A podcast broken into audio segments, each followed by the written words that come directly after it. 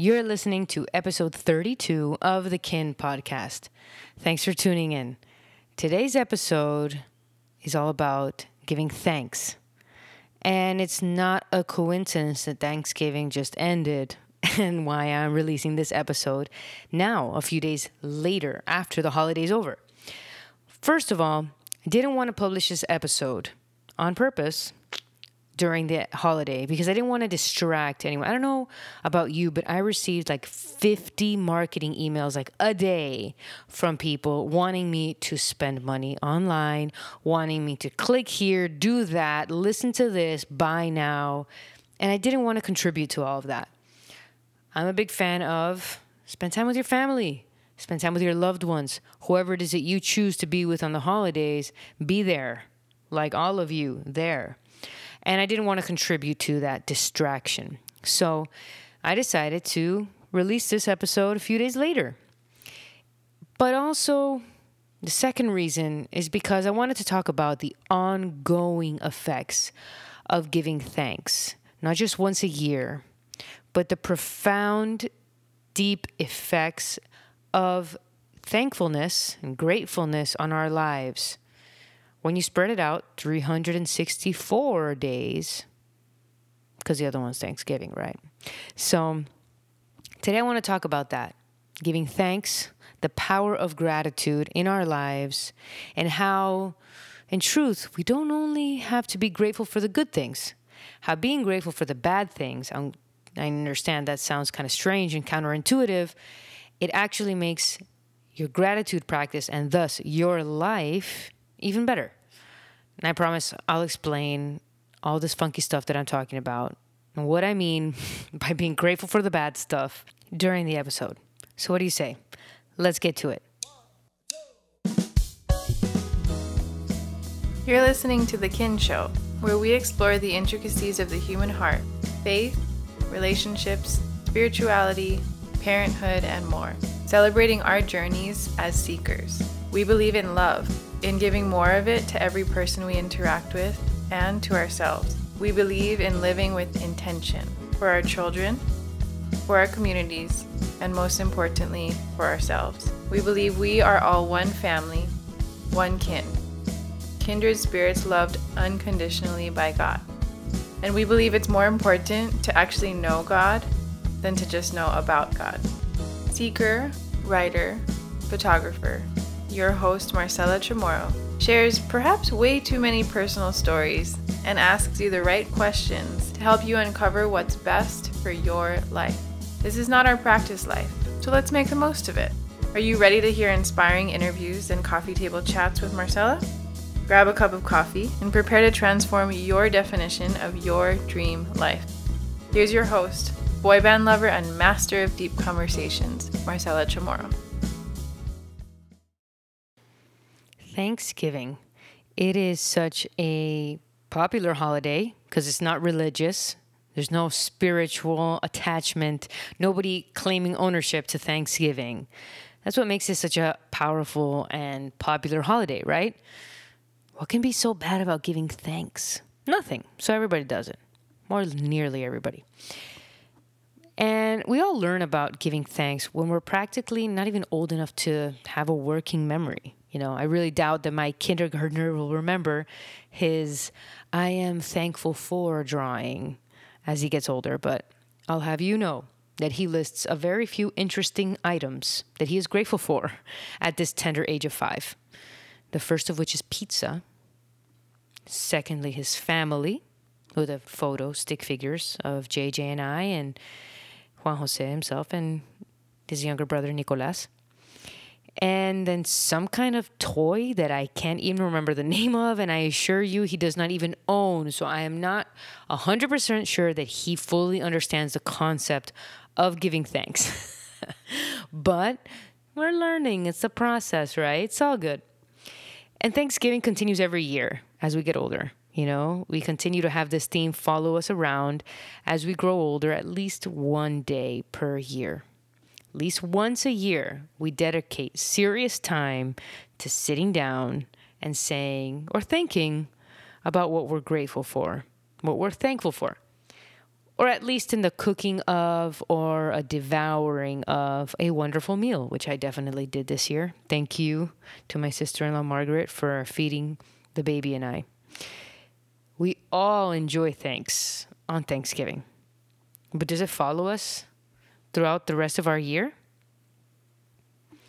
Now, my personal gratefulness practice started kind of formally in 2013, where I kind of took gratefulness and, you know, Thanksgiving more seriously. In 2013, I started writing down just in my notes, you know, most people use like their notes app on their iPhone or smartphone or whatever. I have a more complicated system, an app system that I use, but won't get into that. I'm kind of a techie, kind of a weirdo. The point is, every day, or as often as I can remember to, I jot down three things at least, three things that I'm grateful for. Starting in 2013, I started doing that. That year in 2013, I remembered to, you know, write down my three things that I'm grateful for 88 times out of, you know, 365 days a year. Next year in 2014, I got it done 109 times. In 2015, 161 times. In 2016, I was able to pull it off 107 times. In 2017, which was a really hard year for me, Nicolas was born, and I got post weaning depression, which you can listen to on another episode of this podcast. Uh, I got around to writing down my three things 87 times. So a dip there. 2018 went up dramatically to 120 times.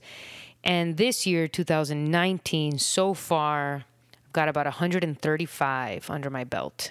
So even if I were to continue every single day for the rest of the year in 2019, I still won't beat 2015, which was 161 days.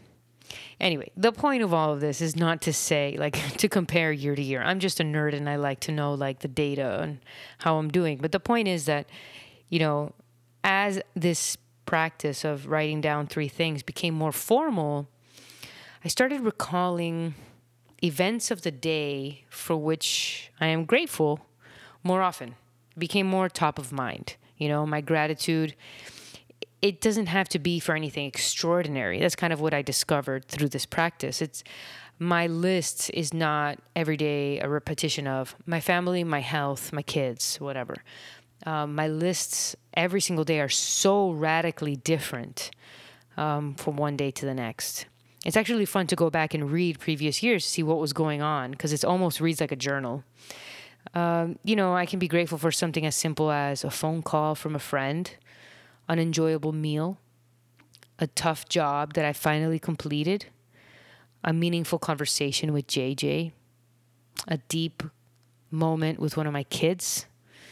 Um, small things are important. A sunny day, a refreshing nap, which, you know, a few days ago I posted on Instagram that I took a two hour nap with Juan Jose, who's five years old. And I hadn't done that since he's a newborn, I think, taking a nap together. It was awesome.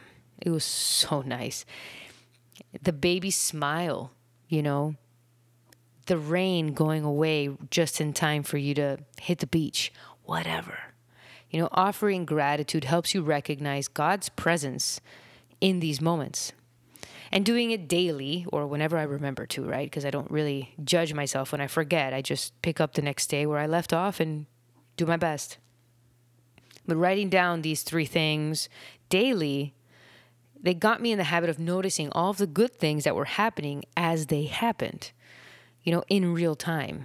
It was life changing for sure.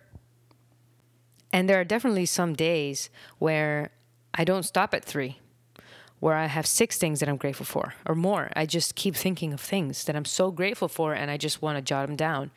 And there are days where I only have a chance to write down one before I become distracted, or the kids need me, or somebody fell, or there's a band aid that needs placing, or there's Cheerios on the floor, and boop, it's I'm out of the gratefulness mindset, and I forgot to come back to it, and I didn't fill in the three, I just got into one.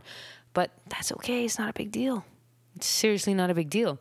The whole point of it, the whole point of this formal practice is that it's gotten me into the habit of in real time noticing the good things as they happen.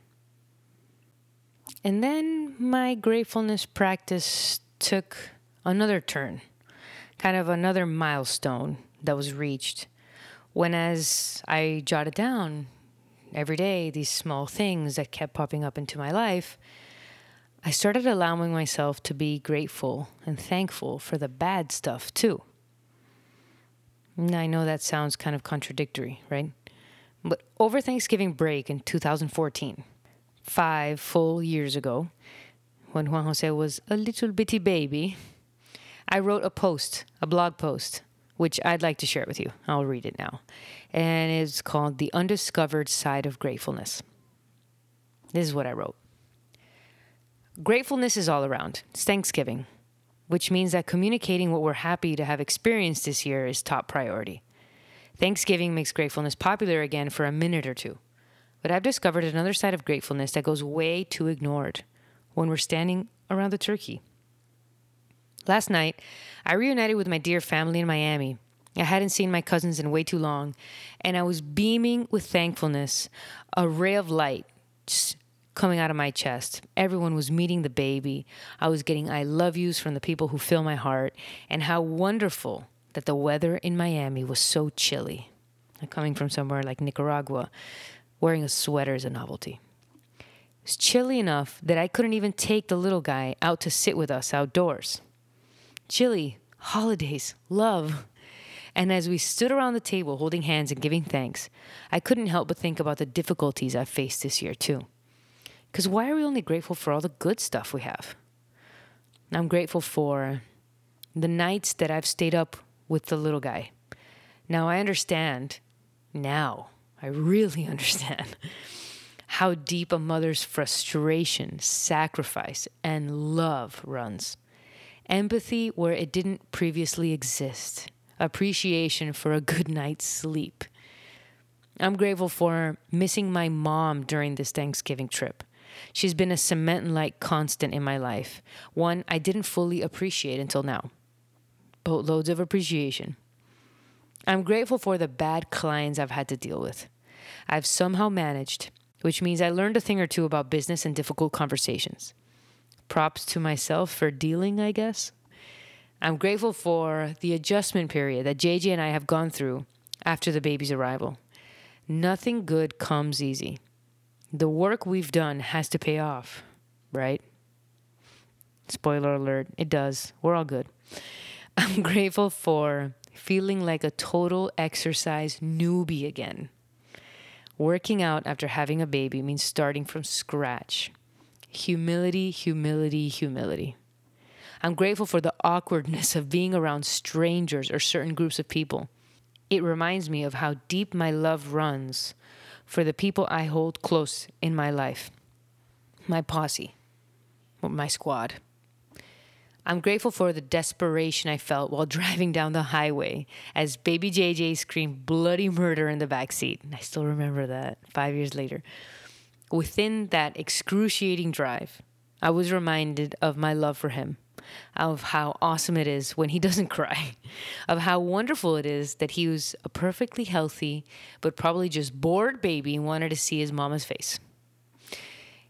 And on and on my gratefulness flows, even for the bad stuff maybe especially for the bad stuff. For some time now, I've been living by Maya Angelou's wise words. You can tell a lot about a person by the way she handles these three things a rainy day, lost luggage, and tangled Christmas tree lights. Bad things happen. We can learn from them in a state of grace, or we can stomp our feet and throw a tantrum. I mean, I'm working on this now, still, and probably forever. I threw my last tantrum just yesterday afternoon, and I'm grateful it happened. It taught me to appreciate peace and quiet when I have it, to be more gracious before people who don't mean me any harm, and to value my home more than I currently do. Are you grateful for the tough stuff, for the lessons, for the newfound appreciation? It ain't easy, but I like it. It works for me. That was my post from 2014. It's nice to look back sometimes. see where I was at five years ago, see how I've grown, see how my writing has changed as well.